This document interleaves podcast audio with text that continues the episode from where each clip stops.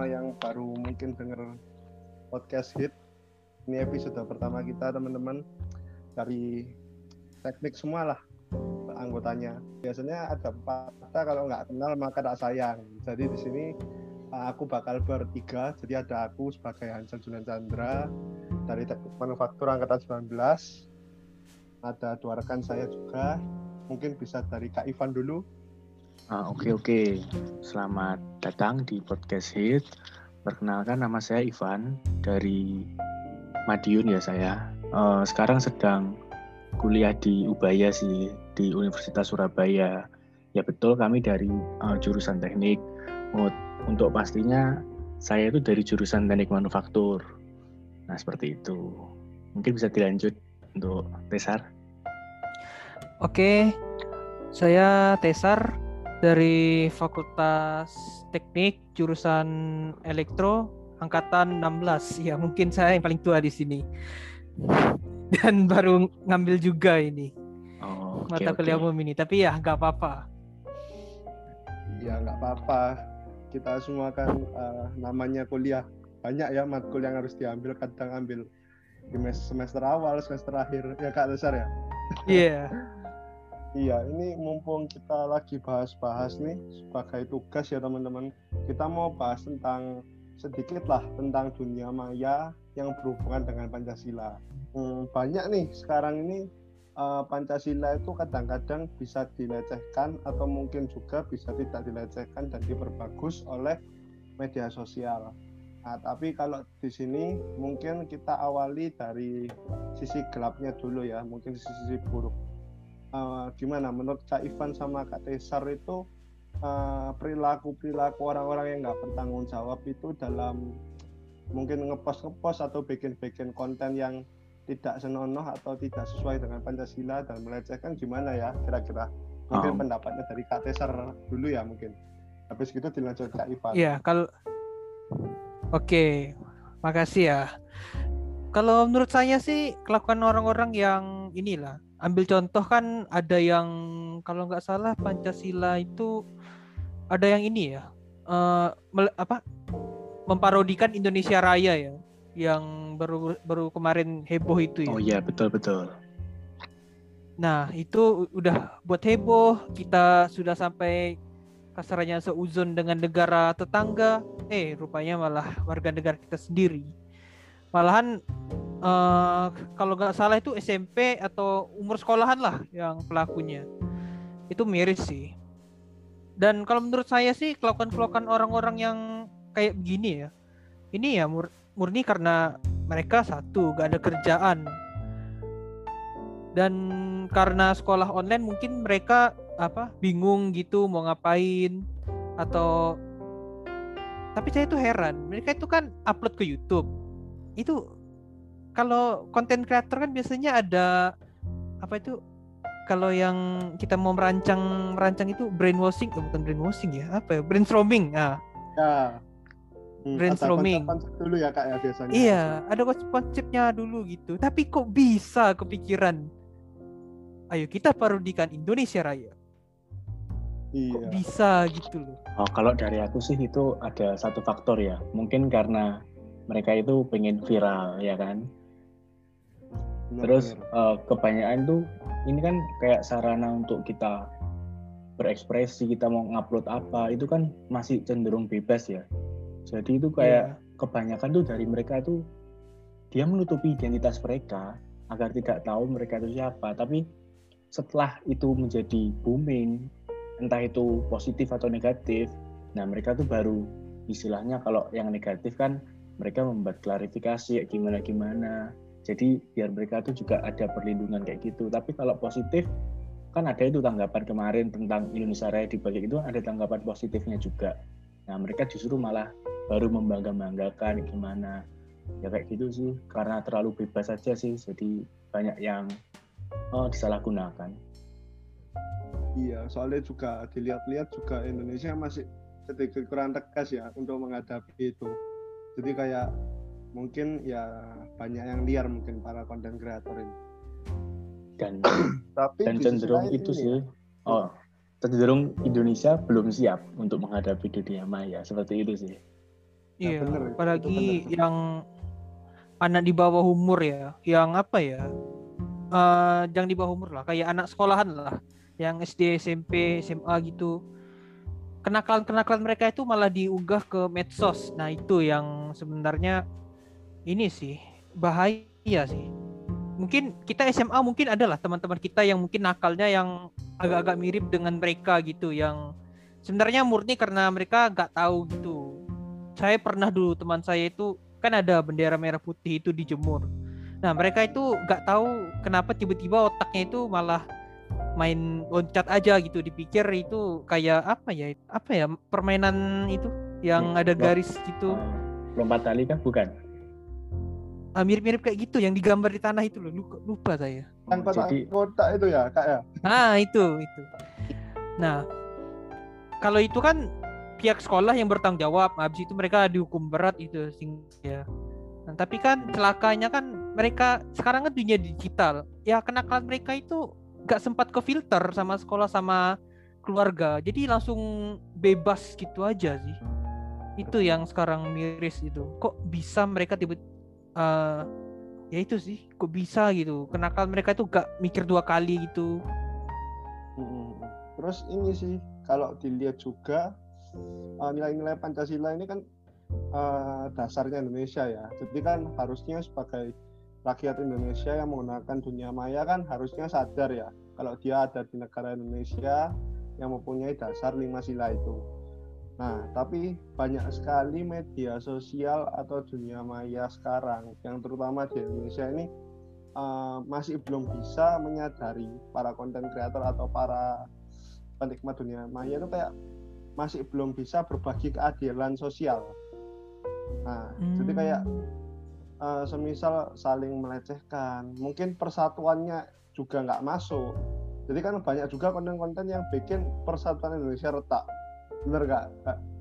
Kayak banyak konten-konten yang apa ya sedikit menyerang lah ke suku Hmm. atau Nah, menurut kakak gimana itu pendapatnya dan kira-kira solusinya apa ya menangkal eh, menangkal seperti itu gitu?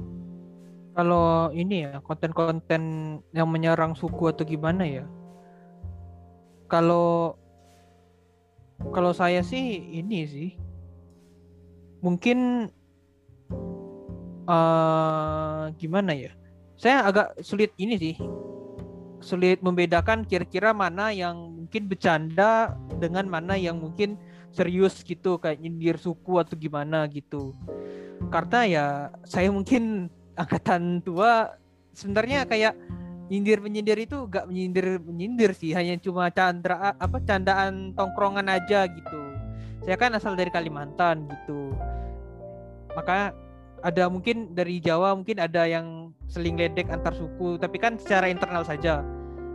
Nah mungkin masalahnya sekarang itu karena kebawa ke medsos semua orang bisa lihat semua orang nggak paham konteksnya maka menganggap itu menjadi menyerang dan bisa jadi itu menjadi konten perpecahan. Kalau menurut saya sih ya untuk disebarkan di tempat umum itu beberapa jokes itu mending jangan gitu. Berarti itu eh, lebih ke faktor bagaimana cara kita menerima itu ya? Kadang kan kita Iya. bisa jadi salah paham kayak gitu-gitu. Kalau dari aku ya eh, ini sih eh, relate sama apa yang kita diajarkan dari kecil ya. Gimana kita diajarkan untuk menghormati gimana kita diajarkan di- diajarkan untuk saling menghargai. Soalnya ini saat mungkin waktu aku masih SD atau SMP gitu ya kan banyak hal-hal yang tidak diajarkan di dalam sekolah dan itu penting. Ya mungkin salah satunya bagaimana menghormati atau menghargai. Mungkin dari kita kita waktu dulu kecil atau gimana itu kan kita juga kurang paham jadi sebenarnya kan itulah seperti membangun rumah. Jadi kalau fondasi di awal kita tidak kuat nah kita semakin tinggi itu nanti semakin mudah untuk rusak seperti itu. Nah gimana kita bisa membangun rasa menghargai dan saling mentoleransi seperti itu sih. Hmm, benar-benar. Selain itu ya, tapi memang kalau menurut dari kakak-kakak ini Kak Ivan sama Kak Desar itu, eh, menurutnya gimana sih? Kalau kita itu mungkin dari mahasiswa sendiri itu memberikan contoh itu kira-kira seperti apa ya? Contoh yang baik dan bisa ditiru masyarakat mungkin bisa jadi contoh atau mungkin tolak ukur. Kalau di dunia maya kita harus seperti apa? Yang sesuai Pancasila seperti apa? Mungkin dari kata Isar gimana kata Isar pendapatnya? Uh, kalau saya ya, apalagi kita dikenal sebagai mahasiswa gitu. Uh, pertama ini konten apa pun yang kita post itu apa sebisa mungkin itu tidak menyinggung beberapa kalangan. Contoh seperti menyinggung ras atau menyinggung agama dan sebagaimananya. Memang batas tipisnya itu agak sulit antara menyinggung dengan kayak mengeluarkan opini atau pendapat. Namun sebagai mahasiswa tentu saja opini atau pendapat yang mungkin uh, berkaitan dengan suatu kejadian tidak diser tidak disertai dengan kata-kata makian atau hinaan yang mungkin menyebabkan malah orang jadi salah paham dan itu malah mencoreng kebebasan kita dalam berpendapat. Jadi kadang ya adanya rasa permusuhan itu ya gara-gara ini kalimat-kalimat atau ungkapan kebencian yang diselipkan dalam berpendapat sebagai mahasiswa ya kita harus profesional saja utarakan to the point kalau memang ada berbeda pendapat. Dan juga sebagai mahasiswa kita memang harus ini aja sih pandai-pandai saja kalau misalnya ingin berceletuk. Apalagi kalau di bio kita di ini kita memasang identitas kampus atau bagaimanapun. Memang harus ini sih jaga jaga image agar tidak merusak alma mater juga. Itu kalau menurut saya. Kalau menurutku ya kan kembali lagi juga kita sebagai mahasiswa. Itu ini misalkan uh, di dunia yang sebelum online ya. Jadi semisal offline Terus kita tuh kan kalau waktu offline kan sering ya kita nongkrong-nongkrong di tempat umum. Kita istilahnya itu kayak di angkringan-angkringan kayak gitu, di atau di kafe-kafe. Nah, kita tuh sebagaimana sebagai orang yang sudah dewasa, memberikan contoh yang baik itu dari cara kita ber, berkata. Kan kalau kita nongkrong kan banyak kayak umpatan-umpatan yang tidak boleh diucapkan. Nah, itu kan kalau ada anak-anak yang nongkrong di situ atau ada orang-orang yang mendengarkan itu kan secara nggak langsung seperti memberi informasi atau mengajari. Nah kayak gitu seharusnya itu lebih bisa dikontrol sih untuk kita kita agar tidak menjadi ajaran yang buruk buat uh, apa ya penerus-penerus yang lain gitu. Oke oke boleh. Mungkin kita